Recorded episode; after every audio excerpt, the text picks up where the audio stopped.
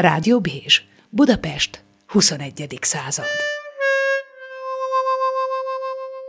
A Rádió Bézs stúdiójában, az Amazonában Lengyel Miklós, Benda László, én Vágy Gábor vagyok. A fizikában a delta az a változás jele, viszont ebben a covidos időben a delta az most már a variánsát jelenti. Most csináljunk mondjuk egy olyan dimenziót, hogy ugye most van a foci EB, és ebben nem lehet nem észrevenni, hogy mennyi politika van, és de hát jövőre pedig Katárban foci VB, amely hát meg hány évvel ezelőtt is, talán 2018-ban döntötték el, hogy 22-ben. Hát jóval korábban együtt döntötték el. Az orosz világbajnoksággal. Szóval, hogy érdemes először ezt a sportvonalat nézni, mert sport és politika, sport és közgazdaságtan. Tegnap kim voltam a Puskás Arénában, igen, az új Puskás Arénában életemben először. Hát azt nem merem hozzátenni utoljára, mert nem volt érdektelen. De ott meglehetősen sokan voltunk, hogy finom legyek, és igen kevesen viseltek maszkot. Tehát ez a nagy felszabadultság, és milyen jó nekünk, hogy már mi vagyunk a kivételezett helyzetben, hogy teltházas arénákban ilyen revüket rendezhessünk. A meccset inkább nem kommentálnám, mert kivált kép, amikor már nagyjából tudott volt, hogy a vele párhuzamosan zajló magyar-német hogy zajlik onnantól. Ezt úgy szokták mondani, hogy szalonremi volt, úgyhogy adogattak egymás között, és ha másik csapathoz jutott, akkor ők is adogattak egymás között. De azért jegyezzük meg, hogy ez a jelenség, amit Benda kolléga a Puskás stadionban tapasztalt, ez nemzetközileg is egyre inkább terjed. Én nézem a kosárlabdát, az amerikai, ami most van a playoff mérkőzések, ami már igazán drámai, tehát kiesésre megy, és ott is egyre inkább teltházas stadionok vannak, és hát ott, ha van is maszk, azt is leveszik, és teli szájjal ordítanak, épp úgy, mint a békeidőkben. Tehát lényegében, és a stadionban is vagy olyan sokan vannak, hogy valószínűleg még a pótszékeket is eladták. Tehát szó nincs arról, hogy bármennyire is hát tartanák a távolságot, vagy ilyesmit. Egyszerűen akkora a lelkesedés hát végül is a város továbbjutása, csapatának továbbjutásáról, vagy épp kieséséről van szó. Ennek következtében fütyülnek a vírusra, pedig tudjuk, hogy az Egyesült Államokban volt a legtöbb halott, több mint 600 000, tehát lényegében lenne okuk a félelemre, és semmi garancia nincs, hogy akár ez a delta variánsa a Covid vírusnak, akár más újrakezdi ezt a pusztítást. Ennek ellenére az emberekben megvan ez a felszabadulás, amit hát Benda kolléga is tapasztalt a Puskás stadionba, hogy végre jól érezzük magunkat, kitomboljuk magunkat, és fütyülünk a vírusra. Hát reméljük, hogy a vírus is így gondolja, hogy ő már távozóban van, ha nem, akkor pecsünk van. De sajnos nem így van, és a legfrissebb adatok is ezt látszanak igazolni. Tehát lehet szép statisztikai számadatokat magunk előtt görgetni, mindjárt jössz Churchill hasonlatával, amit már megtettél korábban, hogy csak annak hiszek, amit én hamisítottam. De ha a legfrissebb adatokat megnézzük, akkor valóban így van. Tehát ez a legújabb variáns, aminek a variánsát még nem tudhatjuk, de ez a, mondjuk úgy indiai eredetű delta, ez is elképesztő módon, tán, nem tudom, 60%-kal jobban fertőz, mint a korábbiak, és hiába voltunk tegnap annyian a Puskás Arénában, és túlnyomó részt beoltottak, vagy gondolom, hogy mindenki elfben, hiszen ezt nagyon pontosan ellenőrizték több ponton, akkor is, amikor karszalagot kaptunk, akkor is, amikor beléptünk, majd még egyszer beléptünk, de az adatok nem túl rózsásak, és egy kétszer beoltott ember is tovább fertőzhet, még akkor is, ha valamelyes védettsége van. Ebbe pedig nyilvánvalóan az oltóanyagokat előállító országok vagy cégek egymással versenyeznek, illetve a valahol éppen kudarcot valló riválisukat nevetségtárgyává próbálnák tenni. De csak ugyanahogy lengyel kolléga is mondta, én mielőtt rollira szálltam volna, megnéztem a legfrissebb adatokat. Ha csak arra gondolok, hogy világszerte már több mint 180 millióan fertőződtek meg, ami azért lássuk be, hogy meglehetősen jelentős szám, és és hát 4 millió felé közeleg az elhunytak száma, akkor ez önmagában is drámai, és ezeknek majdnem a fele, csak nem a fele, a 3 vezető országból származik. Első még mindig az Egyesült Államok, amelynek kosárlabda-bajnokságát Lengyel Miklós szorgosan nézi éjnek évadján, miközben ott már 34 millióan fertőződtek meg, és ahogy ő is mondta, 620 000 felé konvergál a halottak száma. A második India, most éppen megelőzve jelentős mértékben 12 millióval Brazíliát, és jön föl az Egyesült Államok nyakára a fertőzöttek számát tekintve. Indiában is már meghaladta a 30 milliót a fertőzöttek száma. Az elhunytak számában még Brazília mögé szorul, de ahogy pár hónapja tám mondtam én is, hogy fele annyi volt az elhunytak száma, legalábbis az indiai hivatalos statisztikák szerint, hiszen az amerikai, a Baltimore-i Johns Hopkins Egyetem ennek alapján készíti el a kimutatásait, mellesleg Magyarországról is, erre még egy pillanatra szeretnék utalni, azért Indiában is már 400 000 felé közeleg az elhunytak száma, miközben Brazíliában már ez is átlépte a 500 000 és óriási tüntetések is voltak az ellen, a Bolsonaro ellen, aki Trump emlőin nevelkedett, és mindenféle nevetséges szereket próbált megnevezni, mint ellenszer. Magyarországot pedig annyiban kell megemlíteni, hogy miközben a fertőzöttek száma elképesztően magas, a hivatalos statisztikák csökkenő számot mutatnak, de így is már átléptük a 800 000-es határt, viszont a halottaké is most már erősen közelít a 30 000-hez, és az egyfőre jutó elhunyta, vagy milliófőre jutó, maradjunk így, ez a jobban összehasonlítható adat tekintetében is. A világon sokáig vezettünk, most második helyen állunk azért, mert Peruban újfajta kimutatásokat kezdtek el készíteni, tehát nem csak kifejezetten a járványról kimutatásokat készítő kórházi adatokat és egyebeket mutatták ki, választások közelegtek, tehát nyilvánvalóan ennyiben is volt okuk arra, hogy a Churchill saját statisztikai adataikban higgyenek, aztán ezt fölülbírálták, és elképesztő adatokat produkáltak. No, ennek köszönhetően Magyarország a második helyen áll, ezért én folyvást azt mondom, hogy bízvást, hordják csak továbbra is a maszkot, ahol csak lehet, ahol sokan vannak, és tartsák a távolságot az emberek. Nem magyar műsor ez, de hát ma jelentette be Gulyás Gergely miniszter, hogy abban a pillanatban, hogy az 550-et eléri.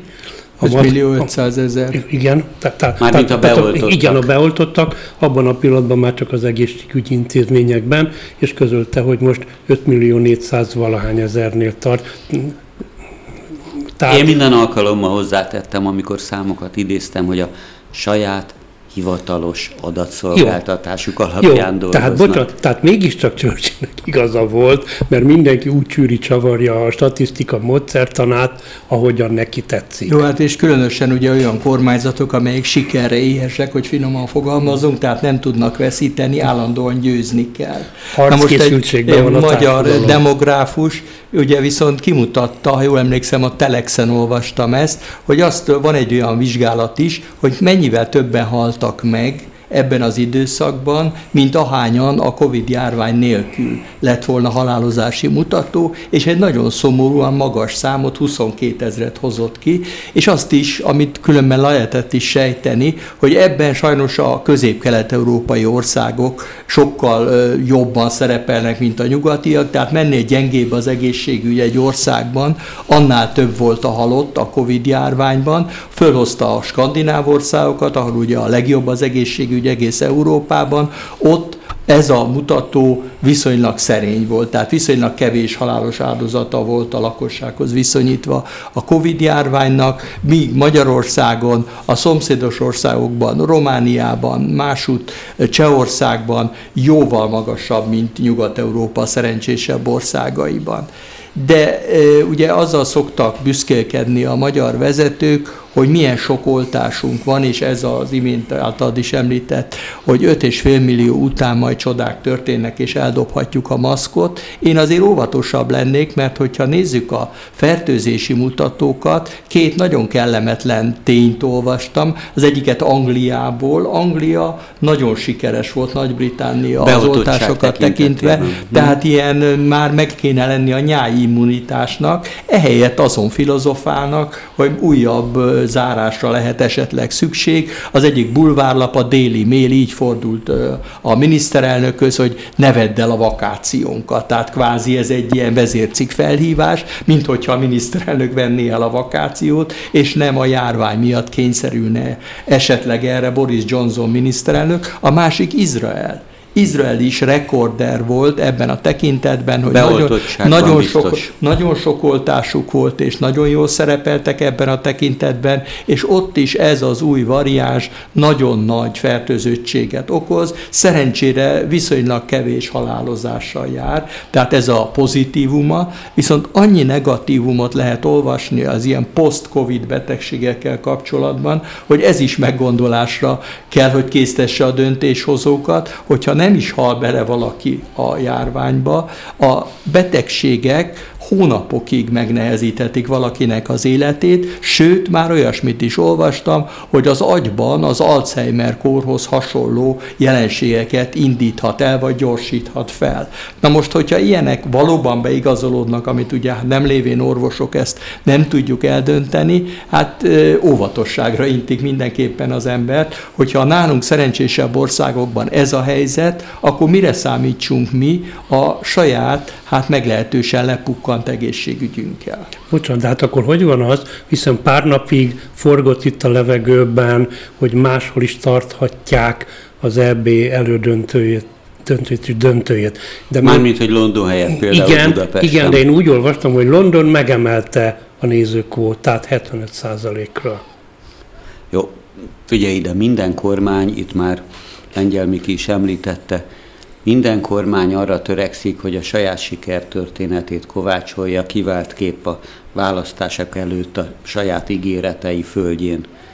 Ezért aztán most nem egyszerűen a számok korrekciójára gondolok, hanem arra törekszik, hogy a gazdaságot föllendítse, és ilyen célt, akár ilyen célt is szolgálhat az, hogy oké, hát akkor több néző vehessen részt, ez közmegelégedésre adhat okot. És hát ott van az idegenforgalom, ami másfél éve tetsz halott állapotában van, és jön az idegenforgalmi szezon, legalábbis mi felénk, és elképesztő az a nyitási törekvés, nyitási hullám, amivel megpróbálják magukhoz édesgetni, oda csábítani, megint visszacsábítani, mondhatnám így, a turistákat. Tehát újabb meg újabb határidőkitolás, hogy most már nálunk 11-ig, 12-ig, nem tudom meddig vannak nyitva a szórakozóhelyek, már ennyien lehetnek, ilyen és olyan korlátozásokat próbáltunk felszabadítani, de csak ugyan, ahogy itt már elhangzott, az, hogy Izrael volt a világon a legjobban, legmagasabb mértékben beoltott ország, és most kezdik bebizonyítani azt, vagy jönnek a szomorú tények arról, hogy bizony, de a rendesen kétszer, nem tudom hányszor beoltott emberek is újra megfertőződhetnek. Ezek azok a szomorú adatok, amivel szembe kell nézni. Óriási pénzek vannak, azért arról se feledkezzünk meg, egy ilyen futball Európa-bajnokságban rengeteg pénzt jelent, hogy egy mérkőzést például közvetítenek hány millió, vagy akár 100 millió nézőnek. Ennek következtében a döntéshozóknak nagyon meg kell fontolniuk, hogy mit változtatnak a zárással és a nyitással, mert rengeteget kockáztatnak. Az olimpiánál is láttuk ugyanezt a döntéshozatali problémát, vagy dilemmát, hogy óriási pénz van a sportban, és ez akkor is látszott, amikor Cristiano Ronaldo például a kólával játszott ott egy teljesen semleges sajtóértekezeten, abban az értelemben semmi köze nem volt a kólához. Nem is tudatosan mégis megrendítette a kólának egy pillanatra az árfolyamát. Tehát a nagyon nagy presztízse is van a futballnak, és általában általában az ilyen sporteseményeknek, másrészt pedig óriási az anyagi vonzata, amiről ugye nem nagyon szoktunk tudomást venni, mert mindig ugye a sport elsőbsége, a presztízs, hogy ki győz, ki veszít, de azért ezek... maga Cristiano Ronaldo is dollármilliárdos. Tehát ezek dollármilliárdos olykot futballoznak, legalábbis a szupersztárok, és ennek következtében minden lépésük, minden gesztusuk, ennek óriási vonzata van a reklámban, az ő megjelenésében, és az ő egész szereplése ezt a hatalmas öntudatot is tükrözi, és így ilyen szempontból nézve a döntéshozók, akik tegyük föl a kormányban döntenek arról, hogy most akkor Wembleyben beengednek-e esetleg több embert, mint hogy ezt az UEFA követeli, persze, hogy rábólintanak erre, mert ez óriási presztízsveszteség lenne Londonnak, hogyha London helyett Budapesten rendeznék az Európa-bajnokság döntőjét. Ugyanezt a gondolatmenetet folytatva elképesztő visszhangot váltott ki a ködös Albionban, tehát brit földön az, hogy a brit olaszok, tehát a Nagy-Britanniában élő olaszoknak is netán korlátozásokkal kell szembenézniük, de akárcsak Budapesten, ott is a futballmeccsek idejére, márpedig voltak angol részvétellel Rómában megrendezett futballmeccsek, ott bizony megpróbálták szabaddá tenni átmenetileg az utat, hogy odaérkezhessenek. Ami pedig az olimpiát illeti, ez csak ugyan egy tartósan, most már tényleg hova tovább másfél éve tartó dilemma, egy szűk hónapon belül kezdődik, mondtam korábban, hogy kezdődne, de nagyon úgy tűnik, hogy a Nemzetközi Olimpiai Bizottság, meg maga a japán kormány és a Japán Olimpiai Bizottság is csökönyösen ragaszkodik ahhoz, hogy megtartsák Tokióban a nyári olimpiai játékokat 1964 óta. Először akkor az újjáépítés olimpiájaként, most pedig az atomreaktor pusztítása utáni föltámadás szimbólumaként, de menten kimutatták a legkülönbözőbb cégek, hogy még egyszer elhalasztani nem lehet. Már csak azért is, mert jövőre is olyan világversenyek vannak, amivel ütközne, így is az, hogy még most is 2021-ben Tokió 2020-ként hirdetik ezt az olimpiát, mert akkorról halasztották el. Ugyanúgy, is. Egy esztendővel és sok más sporteseményt is, de kimutatták azt, hogy 1,8 trillió, tehát 1000 milliárd yen veszteséget okozott volna, na jó, akkor mérhetőbben 516 milliárd dollár, hogyha nem rendeznék meg. Tehát azokból az infrastrukturális beruházásokból, építményekből, turisztikai bevételekből, szállodafelújításokból származó bevételektől esnének el, amelyek nyilvánvaló, hogy még oly fejlett japán gazdaság is megsínylene. Na de ha jól értem, akkor azt mondjátok, hogy akkor a sport, jó, eddig is tudtuk ezt közhely, hogy a sport politika nélkül nehezen képzelhető el.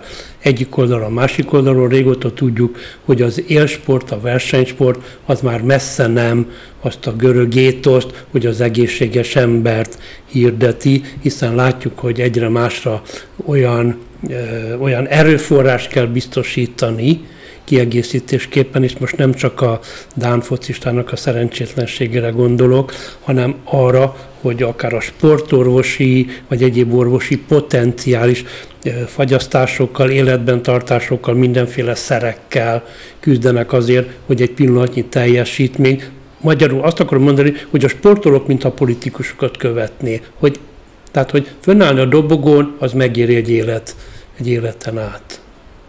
Ez teljesen így van, de én azt hiszem, hogy ez picit a múltban is így volt. Beszéltél itt a görög étoszról. Igen. Én azt hiszem, hogy ez is sokkal inkább az utókornak a kedves visszavetítése a múltba. Én azt úgy olvastam, hogy a görög olimpiai bajnokok is a maguk korában mindent megtettek a sikerért, és aztán pedig, hogy micsoda szolgalelkűség volt, talán már itt is említettem, hogy Néro császárt is olimpiai bajnokká koronázták. Igaz, hogy a költészete miatt, ami ugye nem olvastuk a versenyt, részleteit, de feltehetőleg nem voltak lenyűgözőek, viszont az ítészek tudták, hogy a császár versei csak jók lehetnek, mert akiket nem így találták, azokat megkurtították egy fejjel. Na most, hogyha ilyen olimpiai bajnokok is voltak, akkor az emberbe él a gyanú, hogy a többi olimpiai érmet is megfelelően osztogatták adott esetben, tehát a görög étosz is sokkal inkább mítosz, mint valóság. Most a másik dolog pedig, ami különösen érdekes, viszont ebből a szempontból, hogy a pénz sokkal dominánsabb lett, mint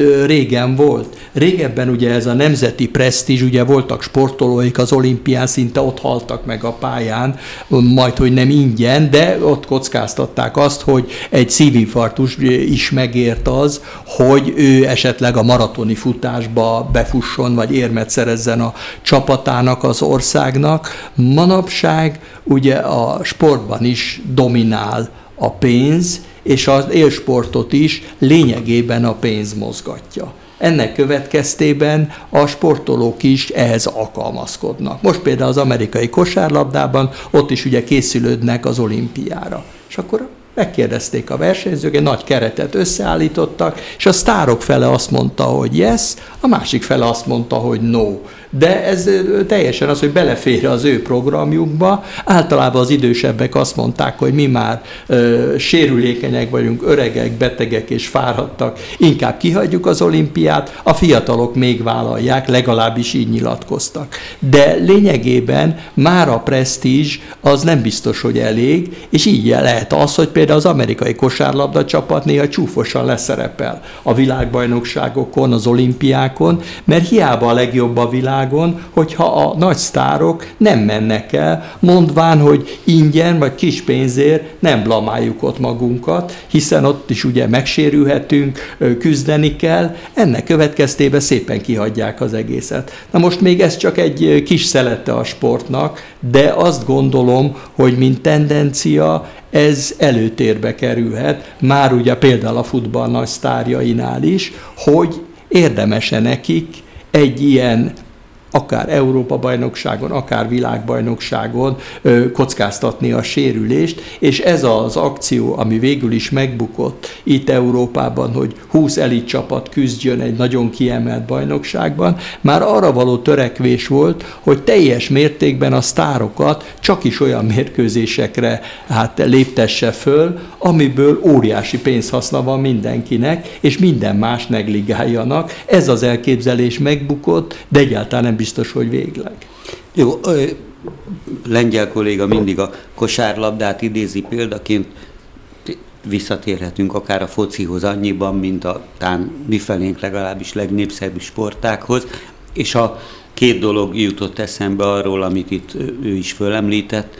A késői Néro korszakára is jellemző volt, tehát legyenek bármilyen diktátorok, Hitlertől a sztalinista diktátorokig, vagy akár még kicsit szalonírozottabb formájában, ugyanígy az érettebbnek hitt szocializmusban is, hogy ez egy kiemelkedési lehetőség volt, vagy egy olyan kiváltság élsportolónak lenni, még az akkori viszonyok között is, amikor a pénzgazdálkodásnak azért lássuk be kisebb szerepe volt, mint amióta már itt a vadkapitalizmus tombolni kezdhetett, hogy különböző vám és egyéb stiklikért volt értelme kiváltképp külföldre jutni, elutazni, világhírnévre szert tenni, élsportolóvá válni.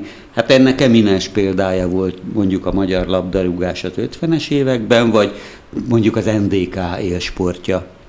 És amire Lengyel Miki is utalt, a mai labdarúgás. Az igazán nem az Európa-bajnokságon, pláne nem az olimpián, ahol már korhatáros csapatok vannak, néhány veteránt be lehet vonni, vagy hírességet nyilván a PR kedvér, a reklám kedvér, hanem a klubcsapatok miatt érdekes. A klubcsapatok elképesztő pénzek fölött rendelkeznek.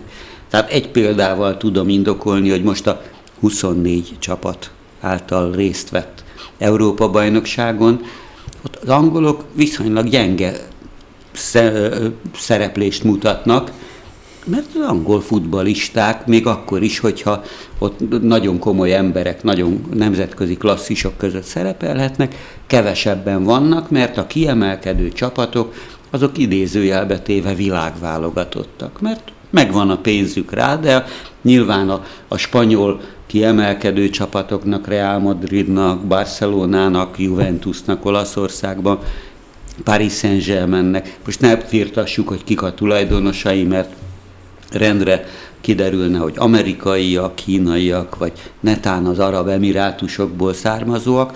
Elképesztő pénzeken tudnak játékosokat vásárolni, mert a sport üzletté vált, kivált kép ezek az elitsportok, vagy a kiemelt érdeklődésre számottartó sportok, amelyeket milliók, vagy netán milliárdok néznek, és ez az adott csatornának a reklámbevételét növelheti. Jó, de egyrészt ott van, amit mondtatok, hogy Anglia emeli a nézőkvótát, hogy maradjon Londonban, a Wembleyben az EB döntő. Ugyanakkor látjuk azt, hogy Angliában éppen a delta vírus miatt zárásra vagy korlátozásokra fog kényszerülni feltelten valamilyen módon a politika. A harmadik szög a háromszögnek pedig, hogy amit mondtál, Miki, hogy ugyanakkor meg ezt a gazdasági kérdést is valami módon kézbe kell tartani, tehát bármelyik ujját harapja az angol politikai vezetés, ugyanúgy fáj a saját keze. Hát éppen ezért ne irigyeljük őket, legyünk őszinték a döntéshozókat, de az egész járvány idejére ezt lehet mondani, hogy nagyon nehéz döntéseket kellett meghozniuk, és ezeket a döntéseket is legtöbbször ad hoc jelleggel, mert ugyan rengeteg tanácsadó, rengeteg szakértő segíti a munkájukat, de végül is rajtuk múlik, hogy eldöntsék azt, hogy most akkor nyitunk, vagy zárunk, mi legyen, vagy hogy legyen, és hát a Boris Johnson legközelebbi tanácsadója megírta, hogy micsoda elképesztő káosz uralkodott. Miután elidegenített tőle némiképp. Kirúgták, mondjuk, ha így le akarjuk fordítani prózaian, ami történt vele, megírta, hogy micsoda elképesztő káosz zajlott ottan, amikor a döntéseket kellett hozni, pedig hát Angliában azért van tapasztalata az elitnek, hogy kell döntéseket hozni. Nem ez az első krízis szituáció, ennek ellenére teljes zűrzavar volt, és az egészségügyi minisztert mindenre alkalmatlan tökfilkónak nevezte maga a miniszterelnök. Na most hát ugye ő volt az egyik kulcsfigurája az egész válságkezelésnek. Ebből látszik, hogy még ilyen országokban is ilyen problémák felmerülhetnek, és ez alól nemigen tud senki sem mentesülni, és ilyen értelemben pehje minden döntéshozónak, hogy az információ áramlás viszont az permanens 24 órában, tehát ezeket a dolgokat, amelyek, legyünk őszinték, fönnálltak 10, 20, 30 vagy 50 évvel ezelőtt is, de jobban el lehetett titkolni a közvélemény elől, nem szivárogtak ki ezek a dolgok, és nem volt az interneten keresztül permanens információs hálózat, aminek eredményeképpen már ma, vagy abban a pillanatban real time tájékozódhatunk arról, hogy például hogy megy a döntéshozatal Angliában, hogy megy Magyarországon, vagy éppen a világnak azon a részein, amelyek relatíven nyitottabbak. Hát Kínával kapcsolatban csak Benda kollégának vannak bizalmas információi, hogy mi megy a tiltott városban, az már egy másik tészta, ahogy szokták mondani. Vannak felajánlások is, meg van vakcina turizmus, meg van vakcina imperializmus, szóval meg Amerika is ajánlott föl több 10 millió vagy 100 milliós oltásegységet szegényebb országoknak, a WHO is figyelmeztet erre, az Unió is gyűjtöget, készül erre, szóval hogy is van ez, hogy ennek ez megint egy ilyen szájkarate, vagy ilyen politikai marketing, mert hogy ennek én veszélyét látom, mert hogy tényleg azért fognak jönni szegényebb országokból, és hogy be lehet hurcolni Európába a vírust. Ez a tények elég szomorúak. Tehát azt olvastam például, hogy az emberiségnek csak a 10%-a van beoltva. Tehát ezek a szegény országokban ez pedig azt jelenti, hogy a döntő többség nincs beoltva, és ennek óriási negatív következményei lesznek. Nem szoktuk ezt úgy figyelembe venni, hogy a vírusnak van egy nagyon ilyen negatív vonat, beavatkozása, hogy a szegényebb emberek halnak bele. Ez az Egyesült Államokban is így volt, Európában is, hogy általában a szegényebb polgárok jóval nagyobb valószínűséggel kapják meg a fertőzést, és jóval nagyobb valószínűséggel halnak bele. Ugyanez a helyzet mondjuk Indiában is, csak ott kicsivel több a szegény ember, ennek következtében vagy Brazíliában, ezek a favellák népe Brazíliában a legfőbb áldozat. Bádogvárosok. És így ennek következtében van egy óriási szociális feszültség is ebben. Például Bolsonaro elnököt azzal is megvádolták, hogy tudatosan hagyja a fertőzés áldozatává válni ezeket a bádogvárosokat, mert az ottani szavazók azok általában a baloldal szavazói, tehát az ő ellenfelei, és most ugye Lula elnök újra Lula elnök újra szorítóba lép, azt akartam mondani. Újra szorítóba lép, és fel akarja vele a harcot, és így lényegében azt mondja, hogy hát akkor fiúk, ti a baloldalra szoktatok szavazni, akkor milyen kár, hogy belehaltok a járványba. Valószínűleg ez erős túlzás, de ettől függetlenül a szegényeknek van sokkal jobb esélyük arra, hogy belehaljanak. Ugye Latin-Amerikában például Kolumbiából érkeztek nagyon szomorú hírek, átlépték a 100 000 halottat, pedig Kolumbia egy viszonylag kis ország. Annak következtében, hogy az egészségügy teljesen összeomlott, tehát lényegében képtelen kezelni ezt a járványt. És ez általában kiterjed mondjuk a régebben harmadik világnak nevezett országokra, tehát Latin-Amerikára, Afrikára és Ázsiának azokra a részeire, ahol hát a járvány pusztít, vagy pusztíthat. Már Szomáliáról volt az a híres mondása az elnöknek, ha hozzánk is elér a vírus, akkor itt mindenki meg fog halni, mert egészségügyi rendszerünk az nincsen. Tehát ez még nem tudok róla, hogy Szomália kipusztolt volna, valószínűleg oda nem érkezett el a vírus, de ettől függetlenül lényegében nem nagyon történik semmi annak érdekében, hogy ezeket az országokat megvédjék a vírus következményeitől, és még ha utalhatok rá egy fél mondat erejéig a múltat, idézve a múltba is ez történt. Emlékszünk a spanyol náthajárványra 100 évvel ezelőtt, azt mondják, hogy 10-20 millióan haltak meg, majd aztán utána számoltak, kiderült, hogy tulajdonképpen 50 millió halott volt, csak ez a 10-20 millió, ez itt Európában halt meg, tehát akkor úgy vették, hogy a civilizált világban ennyi volt a halottak száma. A szerencsétlen indiai katonák, akik a brit hadseregbe szolgáltak, hazavitték Indiába, amelyik ugye akkor még sokkal nagyobb volt, mert a mai Pakisztán, Bangladesh és Sri Lanka is oda tartozott, és ott milliók haltak meg, a teljes közöny fogadta ezt a dolgot, és csak utólag regisztrálta őket, hát bizony, ők is a spanyol nátha áldozatai lettek, de igazság szerint a világ közvéleménye már akkor úgy vette, hogy a járványnak vége van, holott még évekig milliók haltak abba bele Indiában.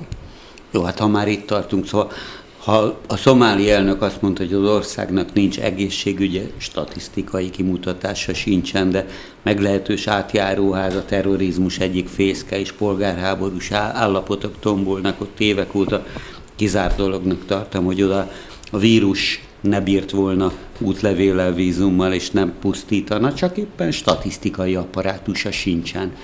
Ami pedig Indiát illeti, egy elképesztően gyorsan fejlődő gazdaság volt, és viszonylag jól tartja magát, tehát nagyon erőteljes léptékkel nőtt föl a világgazdaságon belül, és az oltóanyaggyárak tekintetében is elképesztő, hogy mit produkált, és mindenki azt várta, jó, az most teljesen mindegy, hogy ezt a brit AstraZenecát kezdték el, aztán közben saját fejlesztéseik is indultak, és így tovább, de hát a világ ma holnap legnépesebb ország, ez 2-3 éven belül be fog következni, hogy népességszámban megelőzik majd Kínát. Szüksége volt magának az oltóanyagra. Hiába ígérte, hogy azokat a harmadik világnak nevezett térségeket, Latin-Amerika, Fekete-Afrika, Közel-Kelet vagy Dél- és Dél-Kelet-Ázsia országait segíteni fogja, vagy netán eladja ezeket az oltóanyagokat, otthon lett rá szükség. És hát ebből a szempontból érdekes, hogy Amerikába fölhívták Biden elnök figyelmét, hogy ő ígérget ugyan oltóanyagot a harmadik világ államainak, de nem nagyon érkezik semmi, miközben a kínaiak és az oroszok folyamatosan szállítanak a térségbe, és ennek meg lesz a böjtje abban az értelemben, hogy a kínai és orosz befolyás növekedhet, a nyugati pedig csökkenhet. Ugye volt egy olyan terv, amiből azt hiszem, hogy már előbb-utóbb eredmény is lesz, hogy kínai gyárak Indiában állítják elő ezt az orosz vakcinát, amivel nálunk is oltottak embereket, ez a Sputnik 5-ös, és ezzel próbálják tömegesen Afrika, illetve Latin-Amerika népét beoltani, hogy megoldják a legalapvetőbb problémákat. Ezt azt hiszem, hogy a harmadik negyedévre ígérik ennek a gyárnak a produkcióját, de lényegében ez egy olyan szansz, amivel hát a világot eléggé befolyásolni tudják, és azért azt se felejtsük el, hogy csendben a kínaiak átlépték az 1 milliárdos határt. Büszkén közölték Pekingben, 1 milliárd embert beoltottunk. Azért tudjuk, hogy Kína nagy ország, és azért az 1 milliárd szép szám, azért, hogy ezt tényleg sikerült elérniük csendben, akkor ez tényleg hát történelmi jelentőségű akció, és fennáll annak ugye a reménye, hogy ennek következtében Kínában nem kezdődik újra a járvány. Más kérdés, hogy a vizsgálatok pedig újra kezdődnek Kínával kapcsolatban, hogy hogyan is indult onnan ez a vírus, mi is volt az első, miért nem találják azt az első embert, aki belehalt a Covid vírusba, de ettől függetlenül a kínaiak úgy tűnik, hogy sikeresen menedzselték a járványnak a következményeit, mert ha már több mint 1 millió ember be van oltva, akkor nagy valószínűséggel a városok... 1 milliárd, no, nem? Remélem milliárdot mondtam. Tehát 1 milliárd embert beoltottak, akkor ezzel azt a bizonyos nyári immunitást elég alaposan közelíthetik, és ez azt mutathatja, hogy le lehet küzdeni a járványt, hogyha a döntéshozók meglehetősen határozottak, és olykor persze elég brutális módszereket is alkalmaznak. Ez meglehetősen jól rímel arra, amit az imént elmondtam, egyet is értek lengyel kollégával, hogy Kínában a módszerek, a rendszer maga, hadd legyek finom, sokkal szervezettebb, meglehetősen illiberális. Tehát, hogyha ott fölütötte a fejét, mondjuk Wuhanban, amire mutogatnak, és lengyel kolléga idézetei is általában a Kínát bíráló nyugati forrásokból származnak, de ebbéli lelkesedésében nem kételkedem. Ezek azt mutatják, hogy igen, Kínában ebben is, abban is antidemokratikus módszereket alkalmaztak. Ez legyen tény. Megtették azt, hogy nem csak egy 12-13 milliós nagyvárost, hanem akár tartományokat zároltak akkor, amikor fölütötte a fejét a vírus, tételezzük föl csak akkori mutánsa, de az, hogy szivárog át a határon útlevél nélkül, azt még nem lehet tudni, akárha Indiából, amelyiket a világ legnépesebb demokráciájának neveznek. Ilyen értelemben mondhatom azt, hogyha egy nyugati világ és Kína rendszer szintű rivalizálásról beszélünk, már pedig ez az egyik meghatározó téma manapság, hogy ebben a liberális demokráciák nyilvánvalóan nem versenyképesek az olyan szigorú, centralizált, hogy azt nem mondjam, diktatórikus módszerekkel is rendelkező illiberális rezsimekkel, amelyek erre képesek.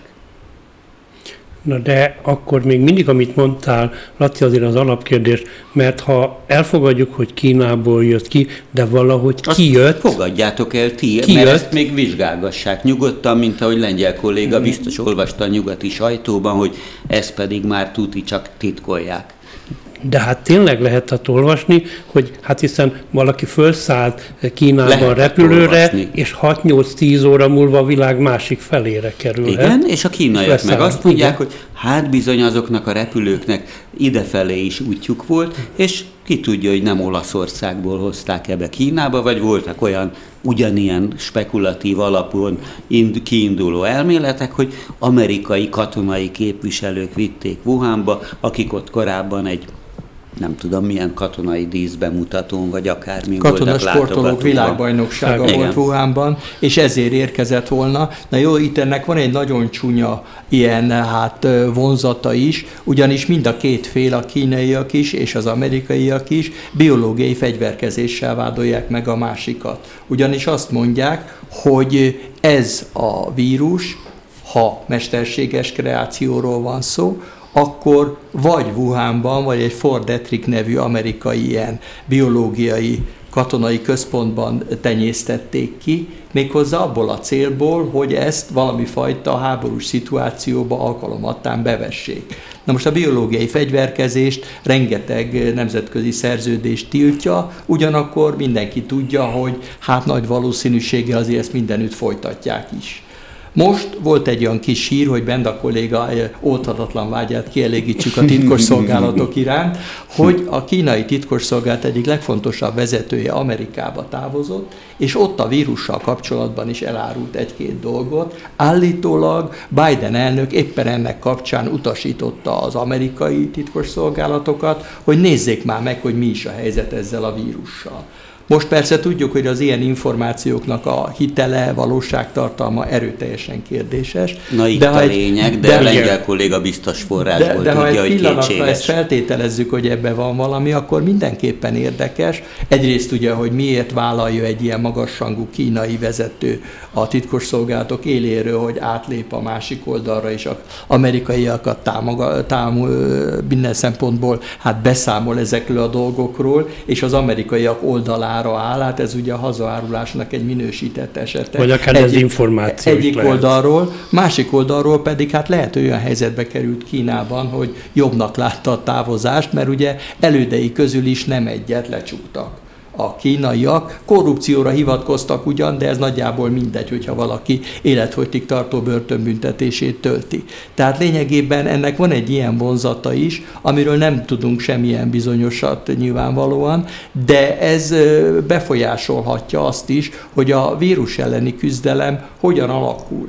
Tehát ugyanis, hogyha azt feltételezzük, hogy ennek van valami mesterséges előállítási lehetősége is, akkor, és ez az egyik vád a kínaiakkal szemben, azért is volt olyan sikeres a kínaiak járvány kezelése és az egész válság megoldása, mert ők rendelkeztek már megfelelő időben az ellenszerrel.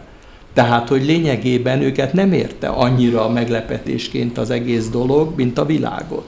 Hogy ez így van-e vagy se, ugye nem tudjuk, mert Xi Jinping elnök csak Benda kollégát hívja föl reggelenként, hogy tanácsot kérjen, minket nem, de ettől függetlenül nyilvánvalóan ez is egy olyan vád, ami elhangzik a kínaiakkal kapcsolatban. Tegyük hozzá, hogy sajnos most kampány van Kína ellen az Egyesült Államokban elsősorban. Ne tegyük föl, ez olyan alapvető tény, ami meghatározza a világ Szerencsére Európába kevésbé, de ennek eredményeképpen nyilván a kampány keretében fogalmazódnak meg ezek az állítások, többé-kevésbé bizonytalan forrásokra hivatkozva. Ennek következtében nagyon nehéz a hitelességüket megállapítani. De legyünk őszinték, azért ez sem igazán újdonság, mert korábban is ilyen információk láttak napvilágot Kínával kapcsolatban, ahol a vezetéssel kapcsolatos híreket például soha senki nem tudta közelről megismerni, hiszen a vezetés az csak olyan mosolygós interjúkat adott, mint Benda kollégának, a kínai kommunista párt első számú vezetője, aki mosolyogva elmondta, hogy Kína milyen remekül galoppozik előre, és csodákat tesz, és a riporter értő kérdéseire válaszolva is megismételte ugyanezt. Tehát, hogy lényegében nagyon keveset tudunk arról, hogy valójában hogy is megy Kínában a döntéshozatal, és hogy ennek mi az eredménye a valóságban. De azt el kell ismerni, amit Benda kolléga is mondott, hogy végül is a járványkezelés az Kínában a legsikeresebbek között van, és ennek eredményeképpen a gazdaság teljes mértékben újraindult, és ez befolyásolja az egész világgazdaságot, beleértve az Európai Unióét is. Olyannyira sikeresen szerepel, hogy a fejlett országok közül egyedül tudott pozitív mutatót, jó, a korábbinál alacsonyabb mutatót mondani, de tegyük föl, hogy lengyel kollégát idézem, nem biztos, elképzelhető, de olvastam olyat is, ezek eléggé nevetséges érveknek látszanak, de biztos, hogy a te halálosan tuti titkos szolgálati forrásaid megerősítenék, hogy hát igen, egy nyugati kampány folyik abban a sajtóban, amit szerintem mind a ketten folyamatosan követünk, elképesztő kákán is csomót kereső, kampányszerű nyomást gyakorol az Egyesült Államok, és általában a nyugati, még a komolyan veendő, komolyabban veendő sajtó is, ami nyilván lengyel kollégának ritkábban kerül a kezébe, de egyértelműnek látszik, hogy Szincsiángról, Tibetről, belső Mongólia elnyomásáról, a hongkongi atrocitásokról, vagy éppen Tajvanról van szó, ahol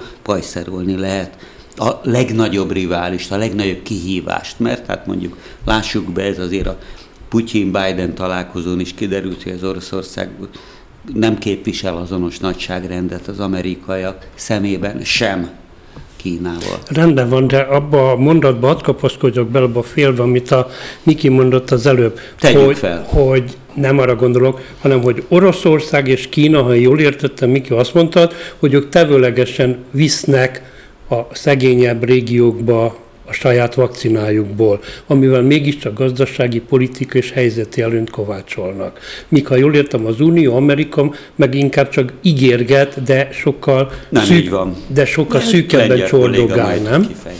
Nem, ez egy kicsi eltúlzása a dolognak. Itt arról van szó, hogy például Biden 4 milliárd dollárt ígért erre a célra. Ugyanis arról van szó, hogy a gyógyszergyára kerekperec megmondták, hogy mi csak pénzért adunk. A szegény országok meg közölték, hogy pénzünk az nincsen.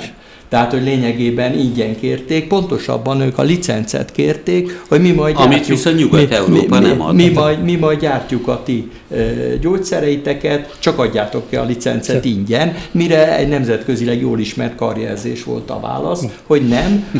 Most akkor Biden elnök azt mondta, hogy jó, akkor 4 milliárd dollárért veszünk a szegény országoknak ilyen Pfizer és más oltóanyagot, de ez is önmagában kevés, és állítólag ennek a legnagyobb része a raktár és ígéretek formájában létezik.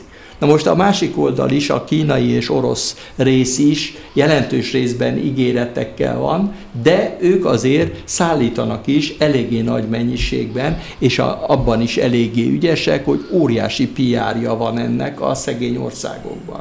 Tehát például Pakisztánban a miniszterelnök fogadta a kínai vakcinaszállítmányt. Láttam már olyan miniszterelnöket, aki kínai vakcinaszállítmányt fogadott a nemzetközi repülőtéren. Nem ez volt a lényege, hanem olyan nagyon sok milliárdos beruházások, olyan stratégiai útvonal, és így tovább, kikötő épül Pakisztánban, azon túl, hogy Kínának a hagyományos partnere, hogy azért ez nyilvánvaló, csak szinte bizonyos.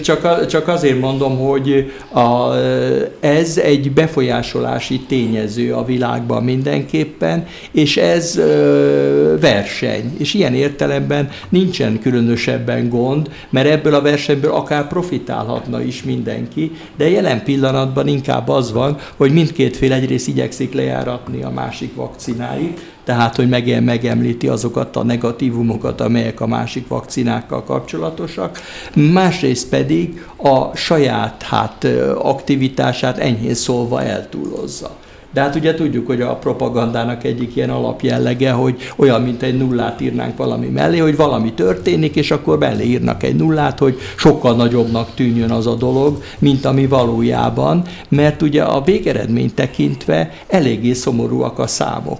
Tehát az, hogy egy ilyen országban, mint Pakisztán vagy India, a lakosságnak csak egy töredéke van beoltva. És különösen nem azokon a területeken, ahol például egy ilyen helyen, mint Karacsi kikötőjében, amelyik ugye Pakisztán legnagyobb városa, 25 millióan élnek ott állítólag, de senki nem tudja pontosan, mert ugye hát nincs még népszámlálási adat sem. És na a pénzügyi központ? Na most ott például, hogyha a vírus elkezd komolyan terjedni, akkor nagyon-nagyon minimális védelem van, de ez az indiai nagyvárosoknál is látszott. Tehát ennek következtében Bangladesh, ott van Dhaka, ami például szintén az egyik legdinamikusabban növekvő város a világon. Legalábbis lélekszámot tekintve. Ezeket a városokat teljes mértékben kiszolgáltatja a vírusnak, miután ott sem egészségügyi hálózat nem megfelelő a lakosság számára, csak minimális ellátáson is az a leggazdagabbak számára, sem pedig nincs megfelelő oltottsági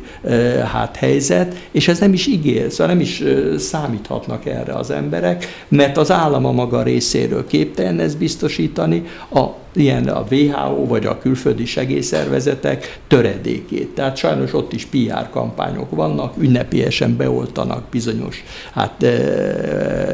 embereket, de ezt a tévébe bemutatják, nagyszerű, buzdítják az embereket, hogy jöjjenek nagy számban az oltóhelyekre, de lényegében sem oltóanyag, sem szervezetoltási kampányok nincsenek. Ennek következtében sajnos ezeken a területeken hónapokig, évekig elhúzódhat ez a járvány, és ez például azzal is járhat, hogy a fekete listák rendszere is elhúzódik. Ugye jelen pillanatban a világon megvannak ezek a különböző listák, hogy melyik országból nem engednek be a határokon embereket. És ezek az országok nagy valószínűséggel tartósan ott fognak maradni ebben a szomorú státusban, hogy nem engednek be közülük állampolgárokat, csak kivételezetten, hogyha azok nagyon is bizonyítják, az elithez tartoznak és valami fontos ügyben érkeznek, de a döntő többséget negligálni fogják. Tegyük hozzá, hogy azért ez sem igazán újdonság. Voltak indiai barátaim vagy ismerőseim, mondták, hogy Indiából bejutni még a békeidőkben